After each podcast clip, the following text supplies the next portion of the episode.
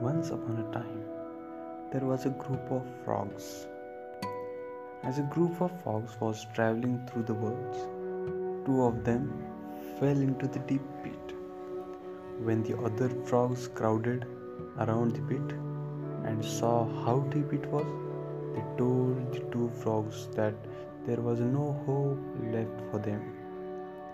However, the two frogs decided to ignore what the others were saying and they proceeded to try and jump out of the pit.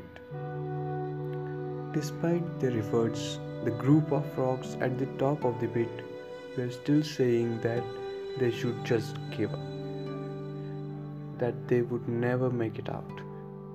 Eventually, one of the frogs took heed to the what the others were saying and he gave up, falling down to his death. The other frog continued to jump as hard as he could.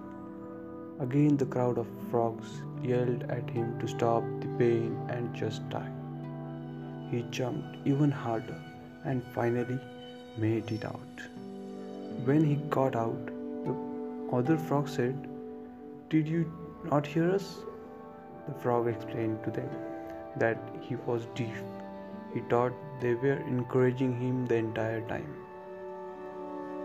The moral of the story is people's word can have a big effect on the other's life.